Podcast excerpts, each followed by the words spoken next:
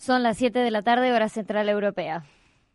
Capital Radio, servicios informativos.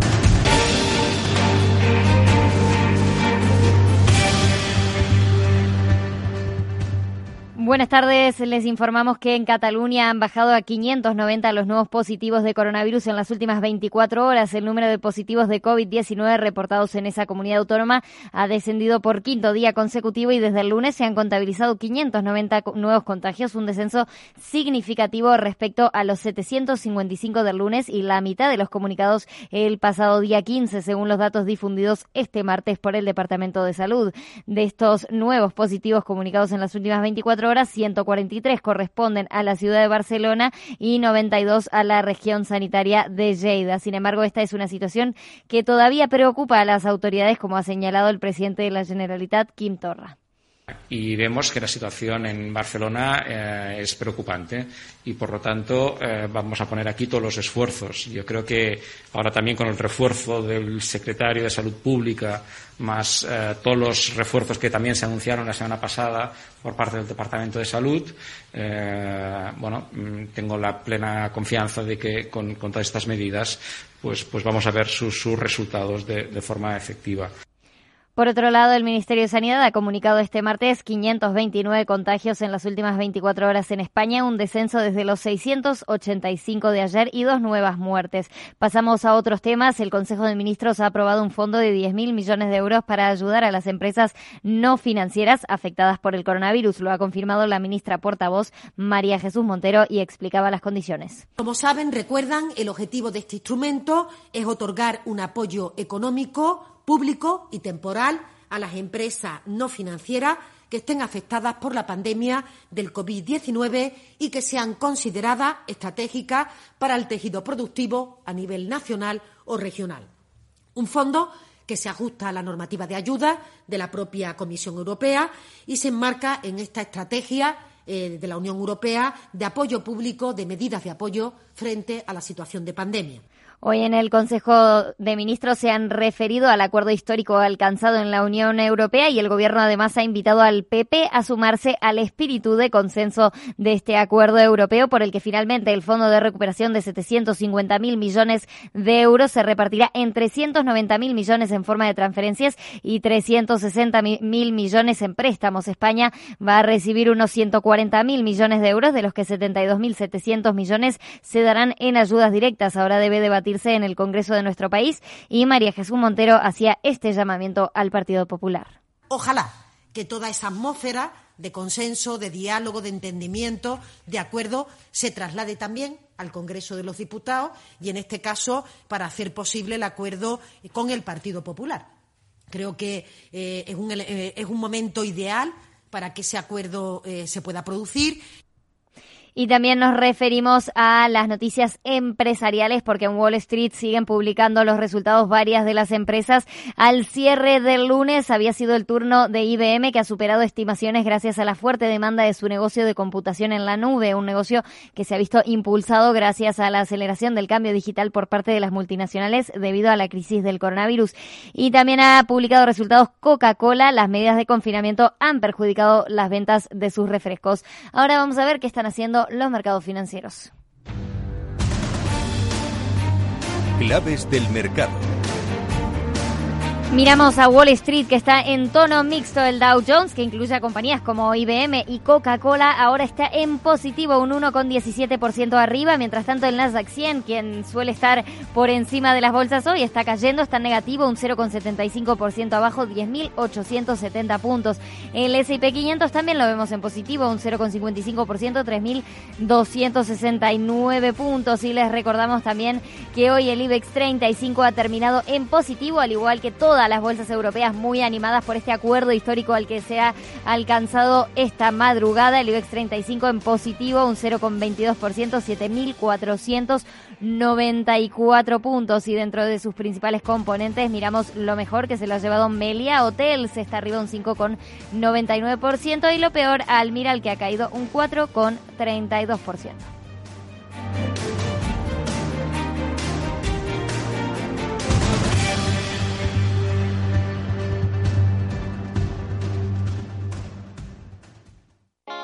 ¿Está tu bufete bien posicionado en Google?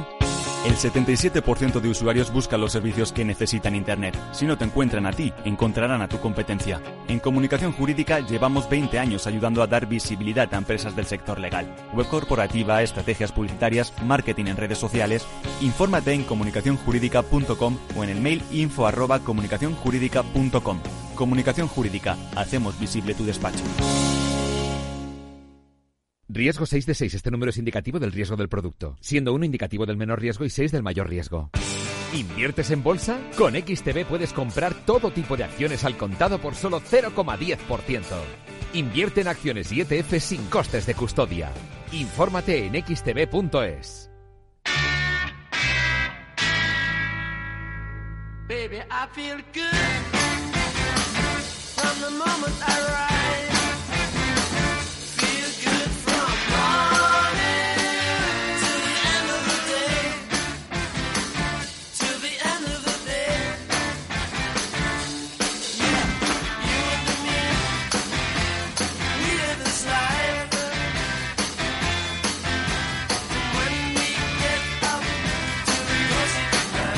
Después del trabajo, After Work, con Eduardo Castillo, Capital Radio.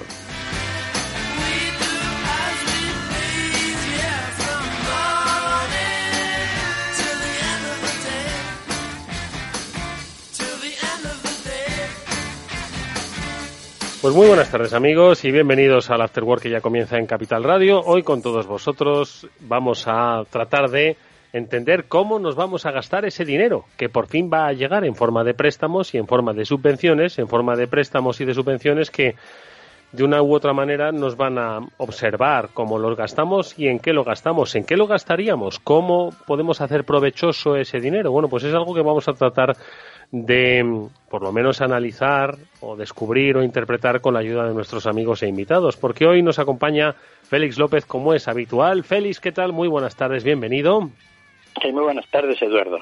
Y también nos acompaña Chimo Ortega, que nos ayuda a analizar toda esa realidad em, económica y política hoy comunitaria. Chimo, ¿qué tal? Muy buenas tardes. Hola, Eduardo, buenas tardes.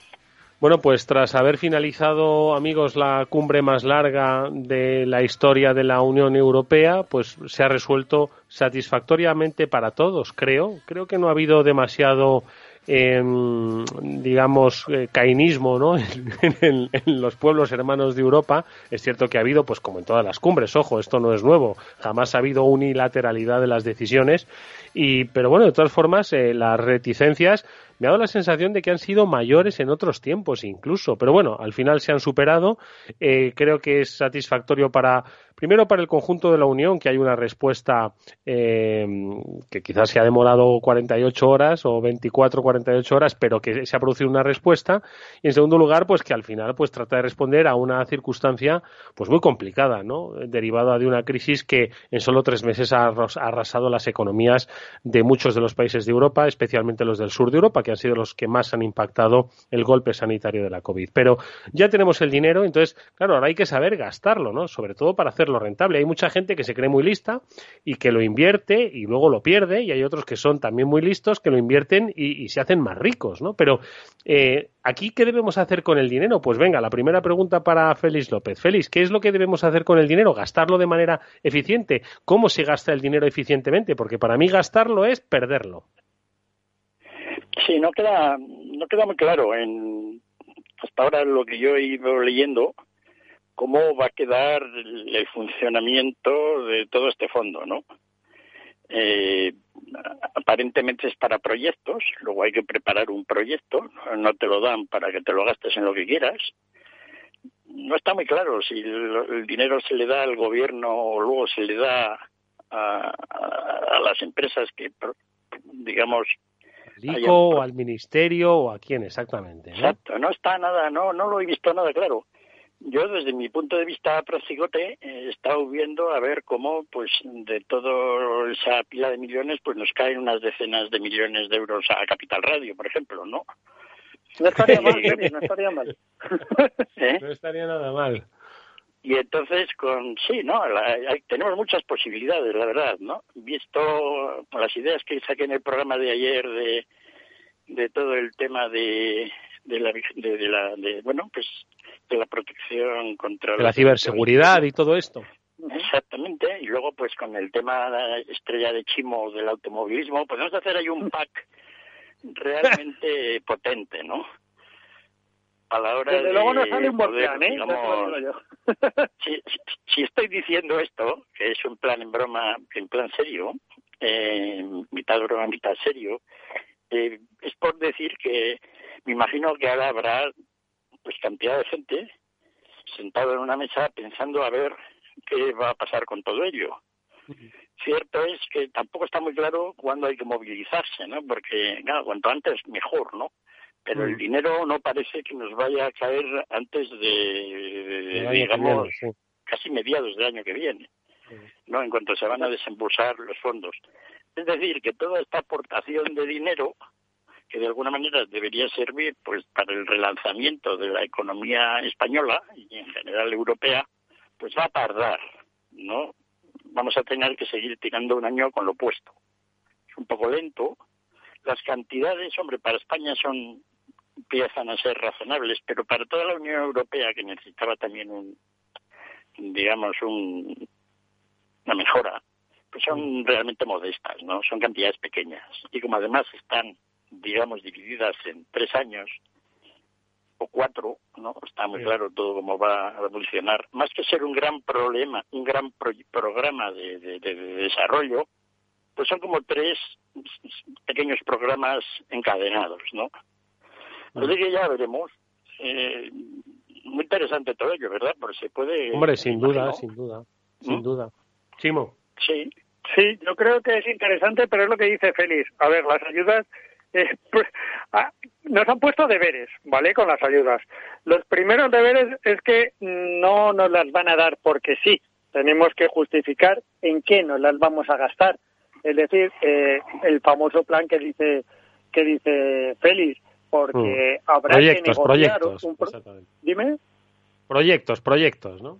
Exacto, un plan país eh, que nos marque los próximos pasos eh, que vamos a tener que dar, porque el paquete de ayudas en sus dos fases, tanto en la que, como dice el presidente, nos dan gratis, como las que tenemos que devolver, eh, pues necesitan justificarse, porque os recuerdo que no digamos derecho a veto porque no se ha incluido como tal, pero sí cualquier país puede parar las ayudas por un plazo cercano a tres meses y lo hace con cierta inteligencia porque se estén gestionando mal respecto a esos planes que hayamos presentado. Así que más nos vale explicar bien en qué nos los vamos a gastar.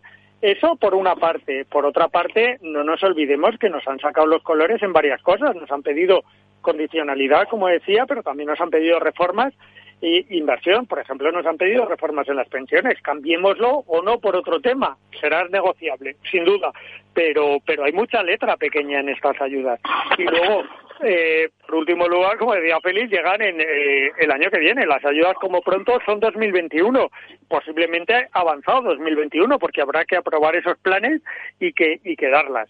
Entonces, no son la panacea estas ayudas, ni pueden ir solas. Eh, la famosa reforma laboral que pretende el gobierno, ya le ha dicho mm, los mm, líderes europeos que más vale que se olvide de ella porque le parece bien la que está existe, la que la que hay ahora que nos ha ayudado a salir de la crisis, que trabaje en esta, pero que no se la quiera cargar como quería su socio de gobierno. Es que hay cosas que pueden pueden plantear hasta una crisis de gobierno a la hora de hacer ese plan.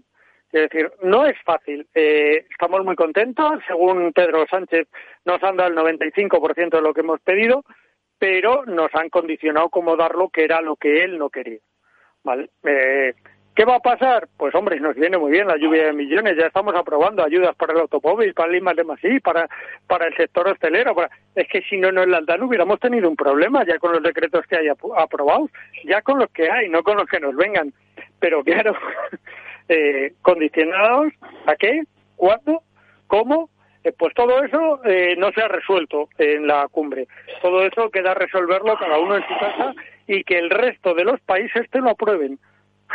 Y otra cosa que nos queda es que los famosos frugales vayan a sus parlamentos y no tengamos una sorpresa, que todos los parlamentos apoyen el plan, mm. Mm. porque tiene que estar apoyado por los parlamentos de todos los países.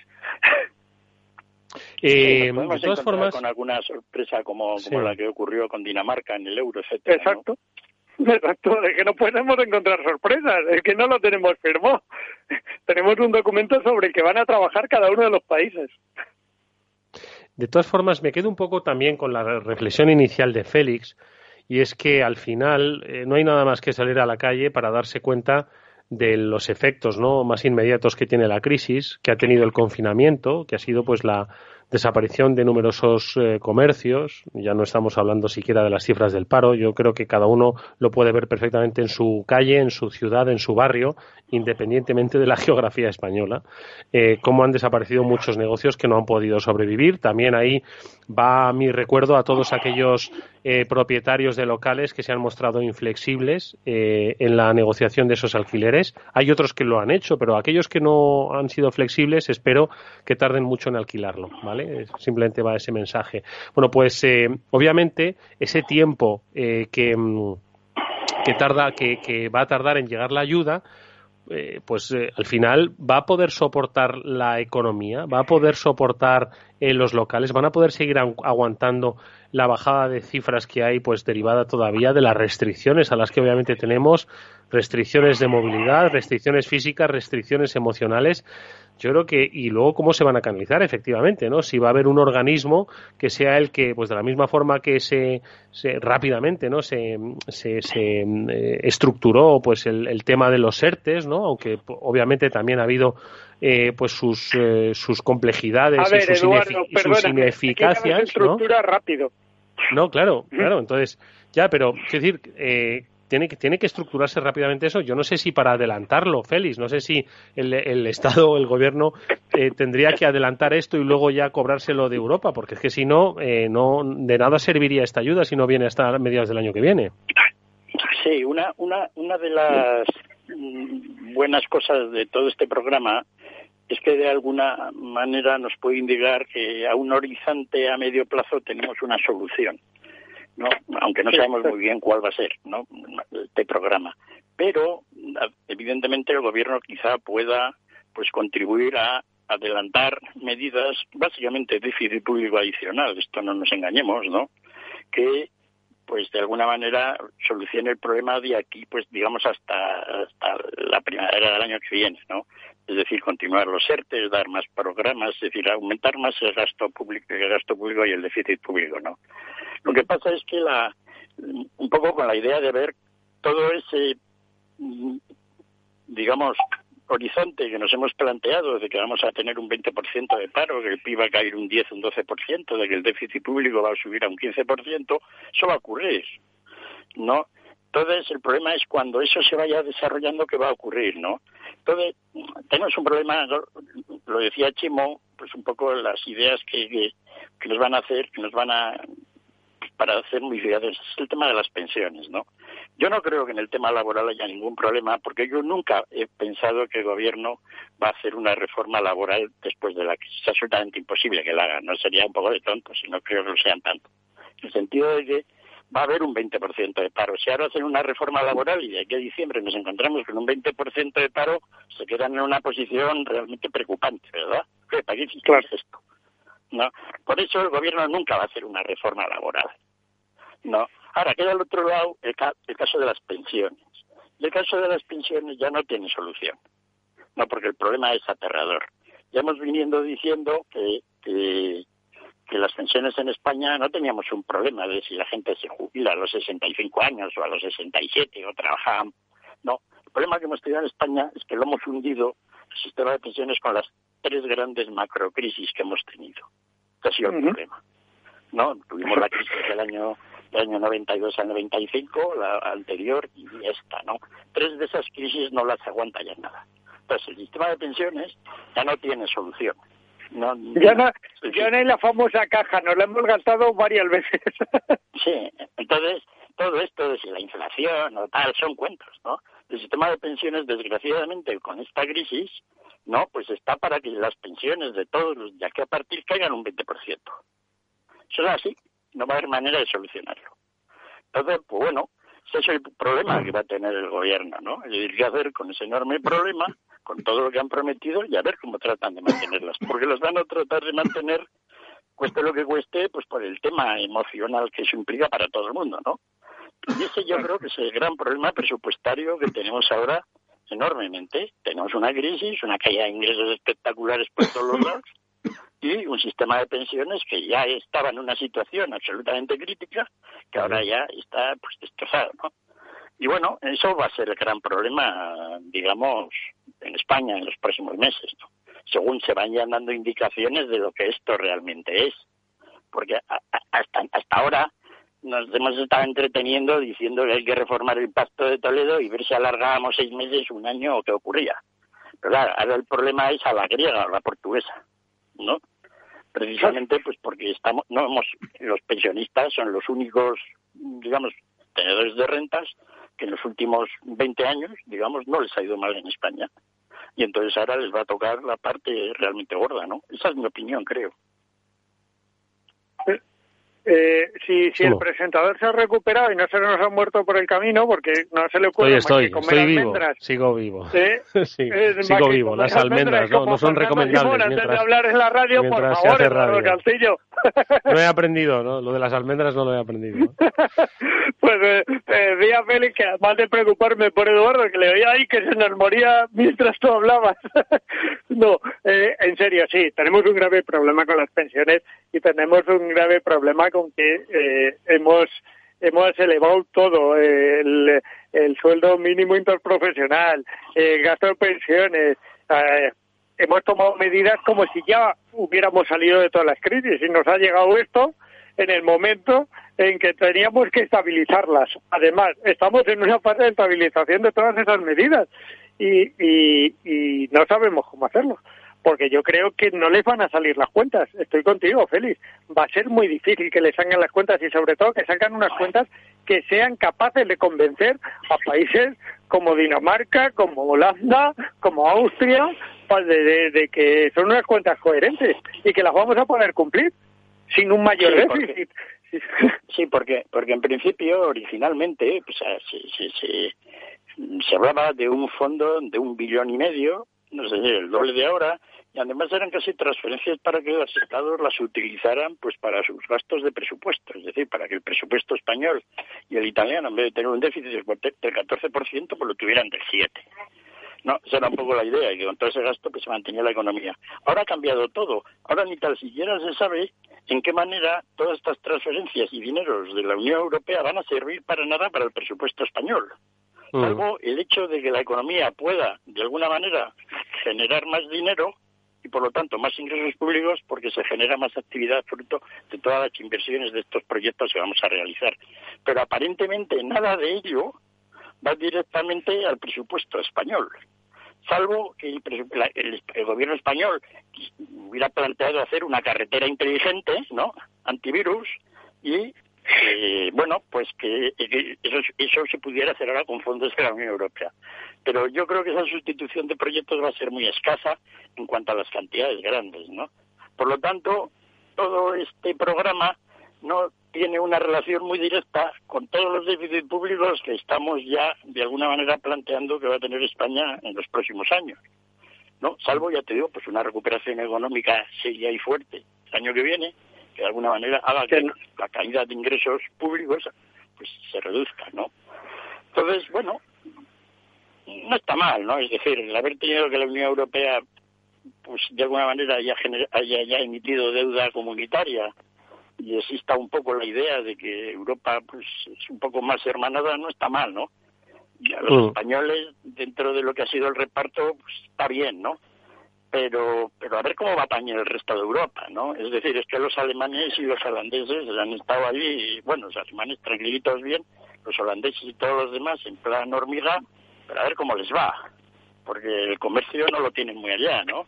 Y Europa... Bueno, pues, de momento, tampoco de momento se han aprobado, se han aprobado el bono británico para todos ellos y se lo han prolongado ahora que no iba a hacer falta, creo que dos o tres años más también, o sea que tampoco han salido mal parados.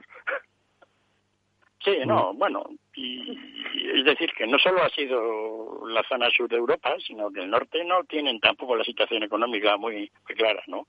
Es decir, No, no, por que han supuesto. tenido, mucha más capacidad fiscal pues para hacer medidas, no digamos, pero el comercio internacional eh, que afecta sobre sí, además, Claro, Félix, además hay que tener en cuenta una cosa, esos países, que es verdad que fiscalmente están mejor y que su economía está mejor, pero tienen una mayor dependencia, una gran dependencia, son los que más dependencia tienen dentro de la Unión Europea del mercado único. Es decir, si España, si Francia, si Italia, si Alemania, si los grandes países no tiran de ese consumo y de ese mercado único, estas economías se van a ver, van a ser las que más se resientan, porque mm, viven de eso principalmente. Su mayoría de sus exportaciones, de su balanza comercial, depende de Europa. Mm. Sí, la idea, la idea de que mejor defiende a tus clientes, porque si no te va a ir mal, pues es razonable, pero ese argumento tampoco crees que les llega muy lejos a ellos, ¿no? Curiosamente les va a afectar más y lo van a ver más de cerca lo que va a ocurrir con el comercio fuera de la Unión Europea. Es decir, todo el comercio con, con el resto del mundo, ¿qué va a ocurrir? ¿O qué está ocurriendo, no? Y bueno, en algunas economías, pues eso es realmente, a los españoles también eso nos afecta mucho, ¿no? Siempre hemos hablado de, del turismo en España, ¿no? Pero no hay que olvidar que aparte del turismo, en lo que es las exportaciones de bienes, España ha sido el mm. país de toda Europa y de todo el mundo avanzado que más ha crecido las exportaciones, que más, digamos, eh, ha mejorado su comercio internacional en cuanto al ámbito exportador de todo el mundo, o sea, los mm. últimos 25 años, o sea, muy poca gente lo sabe, ¿no? Es decir, el desarrollo exportador italiano, holandés mismo, o francés, inglés, comparado con España, ha sido de chiste. Nosotros pues feliz. los que lo hemos hecho bien. Pues precisamente de comercio internacional quería hablar porque eh, Gedet Network, que es una consultora de comercio internacional, eh, lo conocen las oyentes de este programa, junto con la Universidad de Sydney, ha realizado un estudio sobre el impacto de eh, la COVID-19 en comercio internacional y también un poco el impacto ¿no? en, en eh, las perspectivas o sobre todo el cambio de perspectivas pues que tienen las diferentes economías en materia de comercio internacional. Juan Millán es el socio director de GD Network. Juan, ¿qué tal? Muy buenas tardes. Hola, buenas tardes, Eduardo. ¿Cómo estás?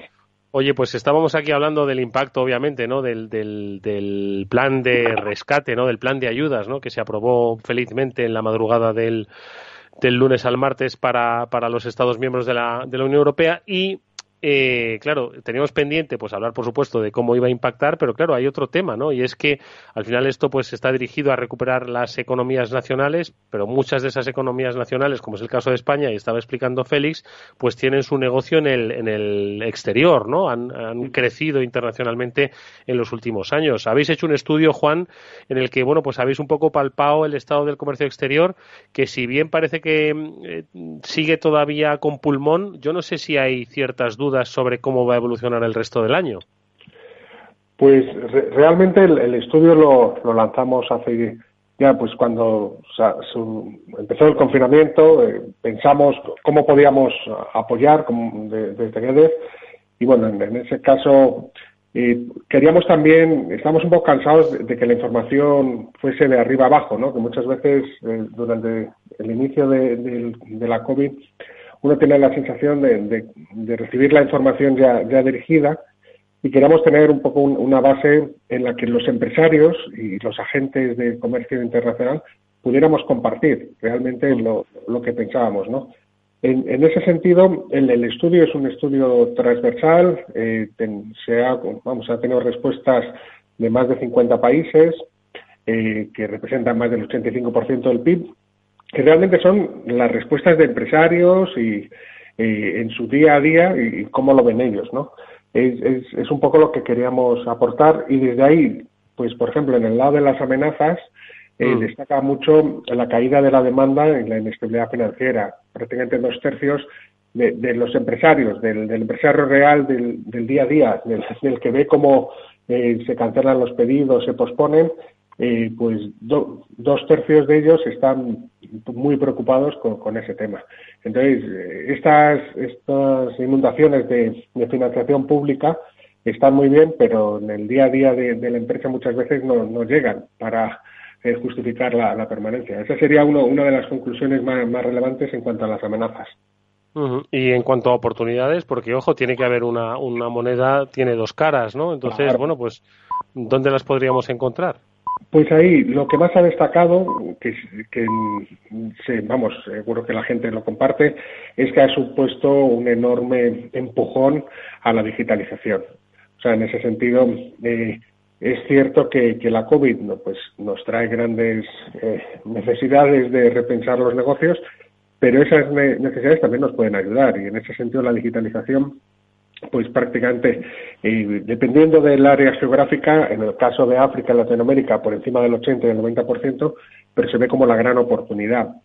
Ya sectorialmente, eh, pues por ejemplo, sectores muy digitalizados como el e-commerce y la salud no lo ven tan crítico.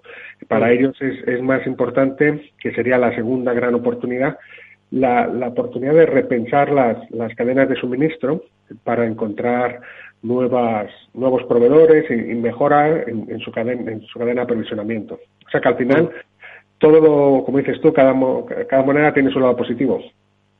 Oye, eh, Juan, y entre vamos a seguir un poco con lo positivo, pero que sepas que voy a volver a lo, a lo negativo, por lo menos a las amenazas. En positivo también se destaca en el informe que se pueden abrir nuevos mercados, ¿no? ¿En qué dirección? Porque claro, ahora mismo entiendo que uno pues dice, oye, ya que estamos frente a un fenómeno global, ¿no? Que es una pandemia que afecta prácticamente a todo el mundo, algunos países pues con especial virulencia, ¿no? Entonces, eh, abrir nuevos mercados eh, es, es, es, interesante, ¿no? Que surja como oportunidad, que la gente lo vea como oportunidad.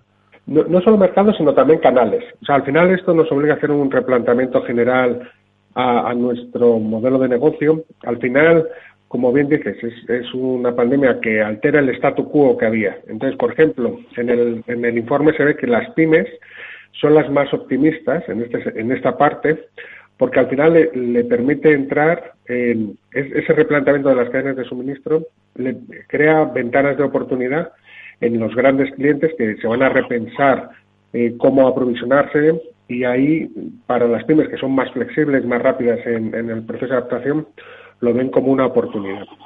Eh, en cuanto a mercados geográficos, los, que más depende de, de, dónde se responda, ¿no? Pero eh, habría un consenso general en que Australia, Canadá, y países escandinavos eh, se ven como mercados muy muy atractivos y luego dependiendo del origen pues por ejemplo empresas europeas que ya están más maduras eh, ven oportunidades en, en, mercados fuera de Europa. Pues porque mm. aquí se ve que, que la demanda eh, va a caer posiblemente. Oye, y digo que voy a volver al aspecto negativo porque me ha llamado la atención que una de las amenazas ¿no? que ven ahora mismo pues los países, las empresas, es el aumento del nacionalismo, lo que hace pues que al final sea más difícil, entiendo, colocar el producto. Así lo, así se percibe además un porcentaje bastante destacado, Juan. Sí, y además ahí fíjate destaca que las multinacionales, porque nosotros en el informe obviamente también eh, segmentábamos por tamaño, son las que identifican este, esta amenaza con mayor con un porcentaje superior, básicamente porque son las que más exposición a distintos mercados tienen a la vez, ¿no?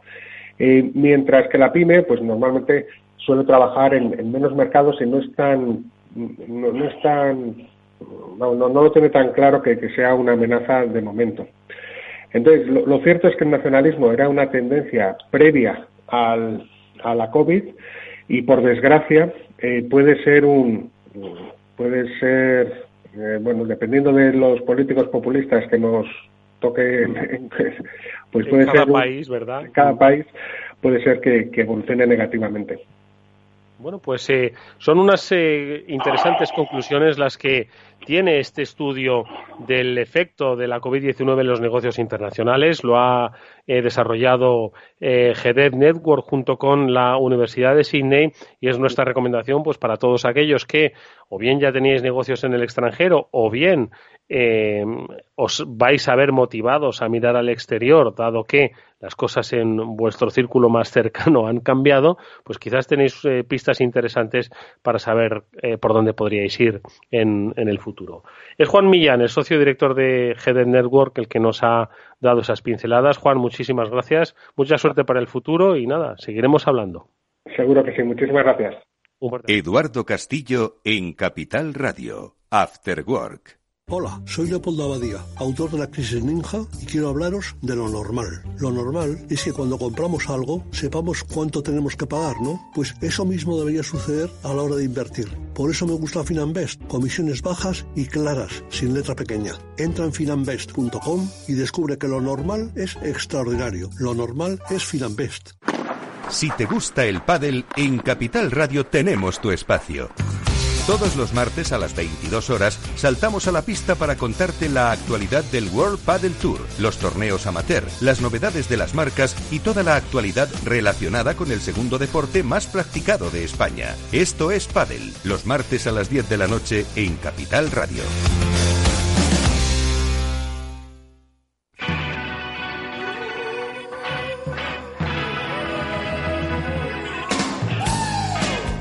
After Work con Eduardo Castillo.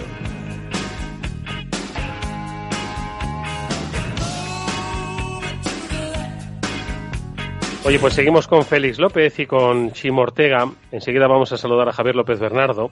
Pero para ello, dejadme antes que le pregunte a Félix si todo este chorreo de dinero se puede decir que es keynesianismo puro, porque esto eran los que yo no sé de teoría económica, los economistas sabéis de teoría económica, pero esto decían lo de gastar dinero eh, dinero además público, además a cascoporro. Esto es keynesianismo. ¿Esto que ha hecho Europa es keynesianismo, feliz?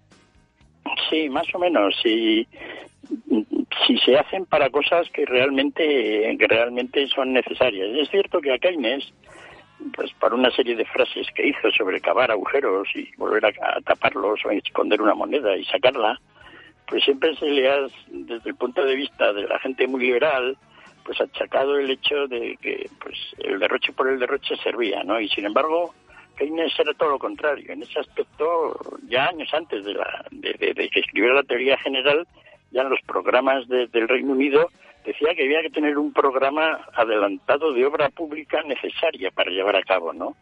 Entonces, bueno, efectivamente, esto parece que son operaciones que hacen falta, es decir, va a haber gente que va a estar, digamos, controlando de alguna manera que el dinero no va a hacer agujeros, taparlos, ¿no? Entonces, puede considerarse un buen ejemplo de keynesianismo bastante puro, sí. ¿Qué te parece, Chimo? Eso significa que todos aquellos que se consideran liberales y han aplaudido pues el, el, el, acuerdo europeo, ¿te están aplaudiendo a Keynes o qué? Pues mira, allá cada uno con sus bonitas contradicciones. ¿Qué quieres que te diga? Eh, yo creo que ahora, sinceramente, y con el permiso de Félix, cuidado con las teorías económicas y vayamos día a día, porque yo me vais a perdonar, pero aprobamos un plan que del que ya hemos empezado a gastar dinero, como decíamos antes, de, que vamos a gastar más eh, antes de tenerlo, y, y, aprobamos un plan en un momento en que eh, Hoy no hemos hablado de cómo está la situación de la pandemia. No sé si porque nos da susto, pero pero que no sabemos qué nos vamos a enfrentar y en qué lo vamos a tener que, emplear, porque este es el dinero, en teoría, que vamos a tener. Y el famoso rebrote de octubre, que parecía que era cuando iba a ser, estamos por casi, casi, bueno, estamos no haciéndolo para no destrozar lo poco que queda de turismo, pero tendríamos posiblemente que estar cerrando algunos territorios tipo Cataluña o Aragón. Bueno, pero hoy, eh, hoy Cataluña parece que va mm, por lo menos registrando menos casos. Vamos a verlo como una señal positiva. En cualquier caso, traigo a Keynes a colación porque es de quien quiere hablar. De los bares. ¿Eh? Sí, bueno. Díselo a los dueños de los bares. te entiendo. bueno, yo quiero hablar de Keynes ahora. Lo digo porque es la propuesta que me hacía que me hacía Javier López Bernardo es que viene a colación, viene a colación. A ver, Javi, ¿qué tal? Muy buenas tardes. Buenas tardes, Eduardo. A ver, ¿qué, qué, te pasa con Keynes? ¿Qué dice Félix?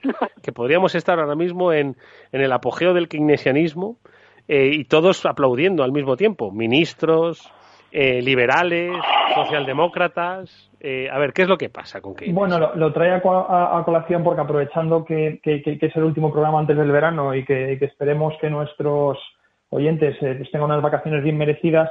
Este año se ha publicado una nueva biografía de Keynes eh, que se llama The Price of Peace, el, precio de la paz. De momento no está, eh, que yo sepa, en español. Money, Democracy and the Life of John Maynard Keynes. que habla un poco de los temas que, bueno, eh, eh, enfoca mucho la vida de Keynes desde su aspecto político, ¿de acuerdo? ya, ya sabes, Eduardo, pues que hay una gran biografía de Keynes que se publicó pues hace, pues hace casi dos décadas, que es la de Skidelsky, eso es, es una biografía en tres tomos insuperable. Esta biografía es más modesta y, se enfoca un poco más en los, los bueno, los lo que consiguió Keynes desde un punto de vista político, desde que participó en la conferencia de Versalles pues en, en 1918, ¿no?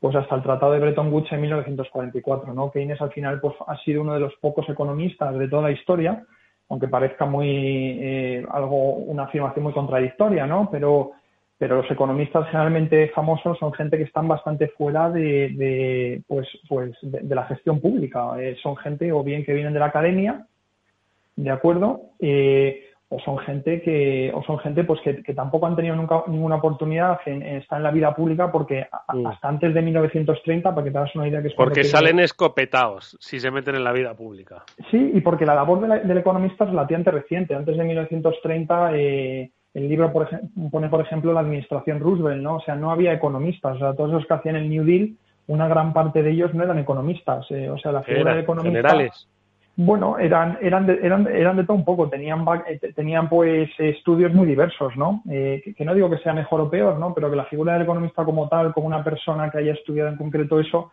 es, es, es, es una creación. Ser humano, ¿no?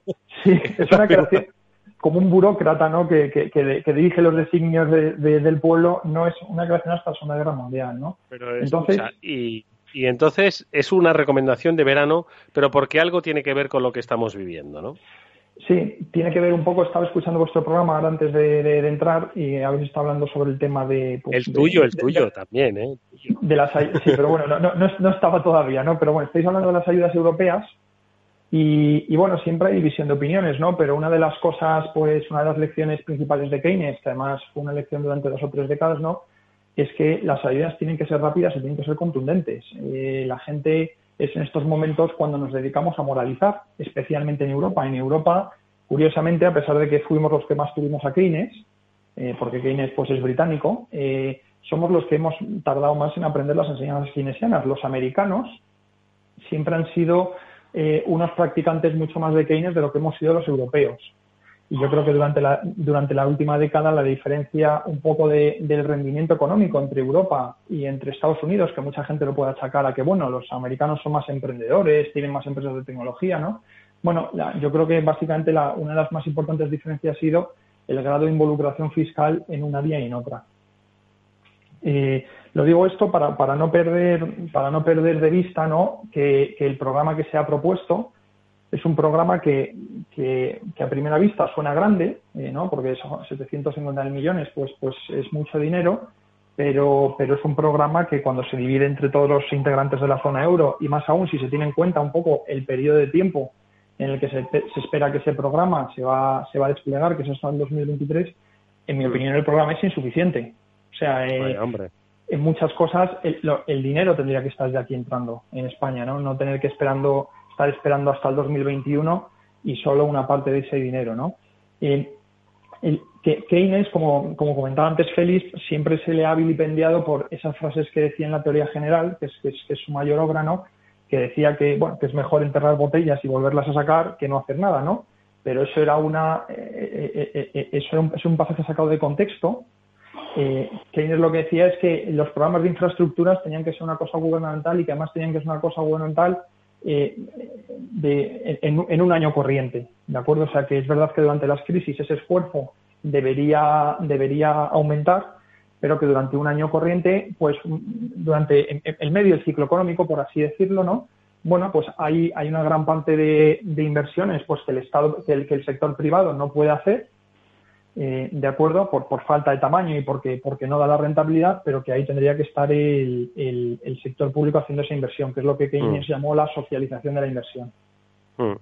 De todas formas, eh, no sé, lo comentábamos antes, eh, es cierto que me parece muy bien lo que dice Keynes, contundente y cuanto antes, ¿no? sin embargo, se puede ser contundente en las cifras, pero el cuanto antes, ojos, es que articular eh, hoy, articular cualquier cosa hoy en día ya no se trata de burocracia, sino que hay que articularlo para que sea eficaz. Porque ya sabes, cuando de repente se hacen las cosas mm, rápidas, pues tienden a salir mal, ¿no? Entonces, Félix, eh, hay mecanismos para para hacer lo que decía Keynes, ¿no? Insisto, la contundencia es, bueno, pues la negociación y la generosidad, ¿no? En los Estados Unidos son, suelen ser más contundentes, ¿no? Pero bueno, eh, independientemente de la contundencia, se puede, esto se puede articular de una manera eh, inmediata ya, aprobándolo. Es que al final no sé si es que vivimos en un exceso de burocracia o no es tan fácil como pensaba Keynes. No, es cierto que en Estados Unidos, por ejemplo, han sido mucho más contundentes que la Unión Europea y que todos los países de la Unión Europea, ¿no? En, órdenes de magnitud, casi podríamos hablar. El problema es que no lo han hecho demasiado bien con las ideas, por ejemplo, de Keynes, ¿no? Han dado dinero básicamente, pues como en Europa, básicamente para mantener a la gente haciendo que trabaja pero sin trabajar, ¿no? Pagándoles el paro, etcétera. Lo hemos comentado aquí varias veces, ¿no? Es decir, lo que, lo que hacía, casi ha sido de aburrimiento estos últimos meses, lo que está yo diciendo, de la falta de un, problema, de un programa general de inversiones a realizar. Es decir, Trump prometió que iba a cambiar América y que todos los puentes no se iba a hundir ninguno, ¿no? Pues resulta que no ha hecho nada. Y no ha hecho nada porque básicamente, aparte de los problemas de realizar infraestructura por el tipo de vista legal que comentas, etcétera, de cómo se programa todo eso, no ha querido hacerlo. ¿no? Y en Europa ocurre lo mismo. Es decir, estamos ahora a empezar a inventarnos proyectos que pueden ser interesantes para la ecología, para las 5G y para todo, ahora, de aquí, los tenemos que tener ya. ¿No? Esas las únicas personas que lo hacen bien en el mundo son los chinos chinos tienen cola de proyectos a los cuales pueden mañana dar dinero. Y de así, pues, eh, a cambio de eso han acumulado una deuda enorme. Pero la reacción es mucho más rápida, es mucho más concreta para lo que es hacer una política efectiva de todos estos casos. Fíjate que nosotros estamos ahora pensando que tenemos que pensar qué proyectos vamos a ver para recibir el dinero. Es absolutamente alucinante. ¿no? Eh, Entonces, eso va a ocurrir siempre. Es decir, la Unión Europea podía haber creado, no sé, algún organismo en algún sitio con todo ese dinero que tienen, donde habían puesto, no, no a mucha gente, falta con 10 personas sobran. ¿No? Pues haber creado una serie de ideas para todo esto. ¿Existe eso? Pues no. O no que yo lo haya visto. Entonces, eso es lamentable. Es decir, para hacer programas de estos, digamos, anticíclicos, la herramienta más potente que es saber qué es lo que podemos hacer, no lo sabemos. ¿No? Entonces, es, bueno, pues a ver si todo ese dinero genera algo, ¿no? Para que sepamos qué es lo que se va a hacer y se puede hacer. Chimo, de todas formas, eh, la negociación... ¿eh? no, le preguntaba a Chimo que al final, efectivamente, el acuerdo europeo implica pues eh, que se va a desarrollar en los próximos tres, cuatro años, ¿no? Entonces, al final, esto yo no sé si ha formado parte de las negociaciones o, quizás no ha estado en primera línea de fuego, ¿no? la duración del, de las ayudas y, quizás debería haberse insistido un poco más en esto, ¿no, Chimo? A ver, eh, yo creo que el problema es lo que dice Félix, el plazo de los dos, tres el plazo de dos, tres años, el plazo de aquí a 2023, como se hablan algunas informaciones, yo creo que viene dado porque tenemos que diseñar los proyectos. O, nos ponemos a hacer obra pública como locos, que lo hemos hablado algún día, o tenemos que empezar a diseñar los proyectos en las líneas que nos han marcado, que nos cree que son muy nuevas, recordar que las hemos hablado nosotros en, este After Work, eh, sostenibilidad, digitalización, bueno, pues hay que empezar a, pensar en proyectos que, como decía Félix, lo que deberíamos es tenerlos pensados. Pero hay que empezar a pensar en esos proyectos y, los plazos los marca la necesidad de poder, eh, de que se nos ocurran y poder desarrollar esos proyectos en los que invertir el dinero para generar empleo, principalmente, y para que la economía fluya. Pero es que no lo tenemos. Es que estoy con Félix. Es que sabemos las grandes líneas, pero no sabemos qué hay que hacer. Porque Javi, si es que si es que Keynes seguro que tenía razón, pero tenía razón en 1920, ¿sabes? Es que los tiempos han cambiado, las formas, no sé. No, una, una, de las, una de las conclusiones que podemos sacar de lo que hemos vivido hasta ahora en Estados Unidos, Eduardo, es que, es que las ideas de Keynes eh, nos han salvado un cataclismo y las ideas de Keynes pues llevan siendo 70 años esencialmente correctas, ¿no? A pesar de que la gente pues, pues no lo quiera ver. O sea, hemos, hemos Simón te decía que había que tener cuidado con las teorías económicas, ¿no? Bueno, en este caso las teorías económicas nos han salvado de un cataclismo, ¿no? Porque la, manera en que yo era por, crear polémica, ¿eh? no era por otra cosa. no, pero en la mayoría de las, en, muchas otras situaciones, Chimo, ya sabes que yo soy muy crítico con la teoría económica y, te diría, y, te diría, que tienes razón, ¿no? Pero en este caso no ha sido uno de esos casos, ¿no? O sea, este ha sido uno de los casos en las que las, en, las que las ideas, pues alguien de hace 70 años, pues han, pues han, pues han resultado ser muy útiles, ¿no? Si no en el estado en el que estaríamos ahora sería muy diferente siempre lo comentamos aquí, o sea, eh, la respuesta que ha habido a esta crisis, sobre todo en Estados Unidos y en Europa también, no en menor medida, si comparamos la respuesta que hoy está en crisis respecto a la que hubo en el año 1929, no tiene nada que ver, o sea, las instituciones las tenemos mejor diseñadas, todo el sistema financiero, la respuesta a los gobiernos, como te decía, ha sido contundente y ha sido, y ha sido rápida. Es verdad que no ha sido keynesianismo como tal, en el sentido de infraestructuras, o sea, Keynes no decía que había que tener déficits públicos de cualquier manera. O sea, Keynes las rebajas impositivas no era una, no era una de sus herramientas que empleaba más, ¿no? Y ahora, pues, incluso los conservadores, que, es, que dicen no ser keynesianos, ¿no? Siempre se apuntan, ¿no? A, los, a las rebajas fiscales, ¿no? A pesar de que eso aumenta el déficit público. O sea, que no, no, no todas las maneras de crear gasto para el Estado o déficit público, ¿no? Son, son iguales en el pensamiento original de Keynes, ¿no? Y es una de las cosas que te, que te, que te decía el libro, Eduardo. Eh, el, último punto que me gustaría decir Tú antes decías al final, ¿no? Que, bueno, que, que porque este programa de infraestructuras pues no se ha puesto ya, ¿no? Que era un poco la pregunta que decías a Félix, ¿no? Una, uno, uno, de los dramas que siempre te das cuenta en las crisis que es cuando la gente es cuando toma acción, es decir, es cuando realmente se pone en un espíritu reformador los políticos, ¿no? Para que cuando venga la siguiente crisis, eh, pues estemos mejor preparados. Y desafortunadamente hemos visto en esta crisis, pues que hay, hay muchas cosas. Eh, la, teoría económica la hemos usado rápidamente y hemos usado la correcta, aunque luego ya vendrá la gente a decirnos que nos preocupemos por la deuda.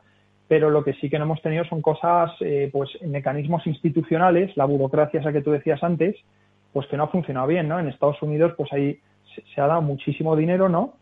Pero se ha dado muchísimo dinero de una manera, pues un tanto torpe, ¿no? No se sabe bien a quién le ha llegado las ayudas, hay gente que a lo mejor está trabajando y recibiendo las ayudas, ¿no?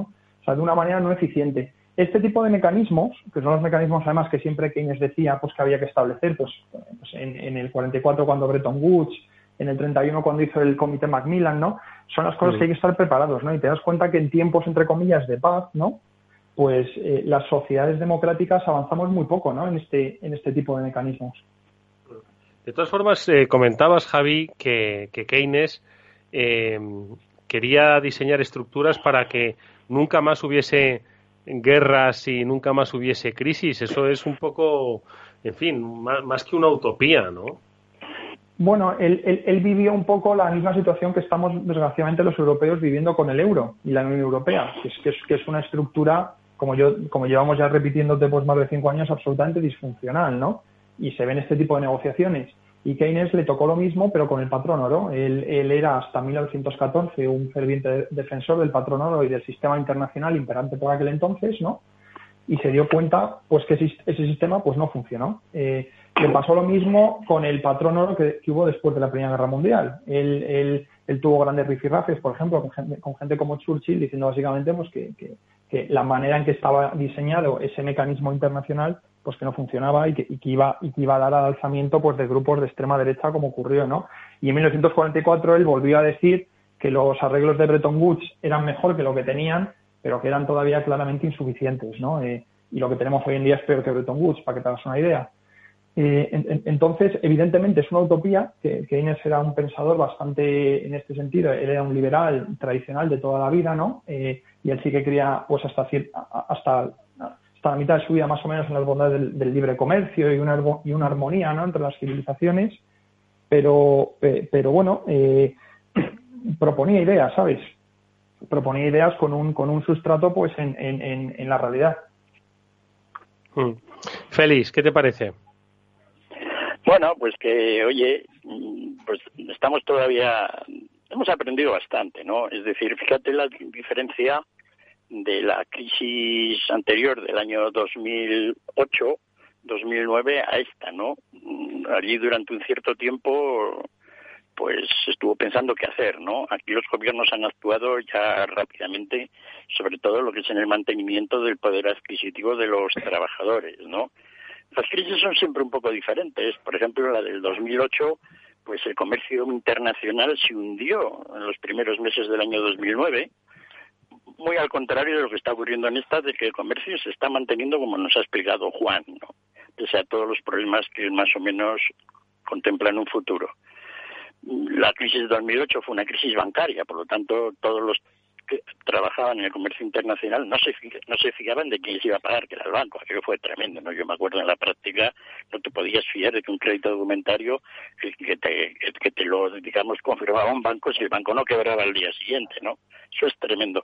Esta crisis es un poco diferente, pero bueno, como dice Javier, hemos ido aprendiendo, ¿no? Es decir, la situación actual pues, pues es diferente ahora de la que hubiera sido esta crisis si no hubiéramos tenido las herramientas de alguna manera de que el Estado tenga que actuar de alguna manera, pero más que nada porque si el, el, Estado actúa es que se está protegiendo él, ¿no? Es decir, cuando la anterior crisis de 2008 pues el banco salvó a los bancos, el gobierno salvó a muchos bancos por todo el mundo. El argumento era que se estaba salvando a la banca y eso no era correcto. Eh, era una, una, actividad casi desesperada del sector público para salvarse a sí mismo. Porque si el sector público no, no, no, resuelve el problema económico general o no lo contempla como tal, se hunden los ingresos, como hemos visto, y se va todo al garete, ¿no? Bueno, ese aprendizaje ha costado, ¿eh? Es decir, ha costado crisis y ha costado ver cómo van evolucionando las cosas. Y todavía no las tenemos muy, muy, muy, muy, El hecho de que, por ejemplo, los, lo que comentaba antes Chimo, ¿no? De que las hormigas de la Unión Europea, aunque les expliques el razonamiento de que si el cliente se te muere, pues peor para ellos, pues lo entienden, digamos, de alguna manera, ¿no? Pero llegados a la práctica, pues no, están dispuestos a que se muera el cliente y se queden sin, se queden sin ventas. Entonces todavía, todavía hay esfuerzos por esto, ¿no?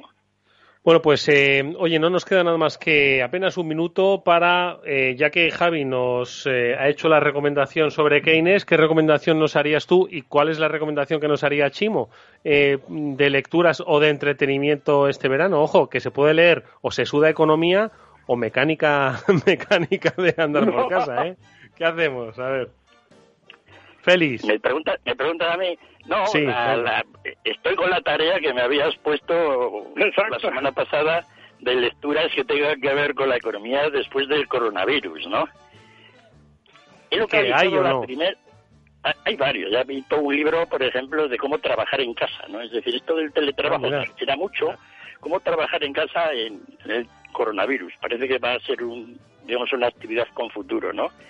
Y otro, un librito muy interesante, porque este es una gran autora, Leigh Thompson, que es una de las más especialistas en negociación, que es cómo negociar ahora, ¿no?, en estas situaciones de las cuales pues la gente está a distancia. ¿No? Todo muy interesante, ¿no? Poco a poco, digamos que la gente que se dedica a escribir libros va a poco centrando el tiro. Pues eh, ahí queda nuestra recomendación, buscar como Félix. Y tú, Chimo, alguna recomendación tiene que ser súper rápida, ¿eh? Yo leer, leer y leer. Eh, que eso nos ayuda a viajar, además de donde vayamos, eh, leer, leer y leer, que nos ayuda a viajar desde literatura económica hasta todo tipo de libros, que nos entretengan y nos despejen la mente, que es una de las maravillas que tiene la lectura en nuestra vida y de los efectos secundarios absolutamente maravillosos que tiene en nosotros.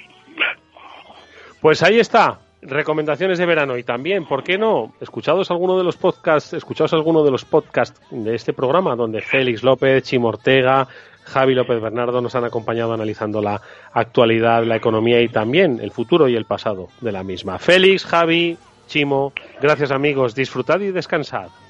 Gracias, Eduardo. Igualmente. Gracias, Edu. bien. Adiós.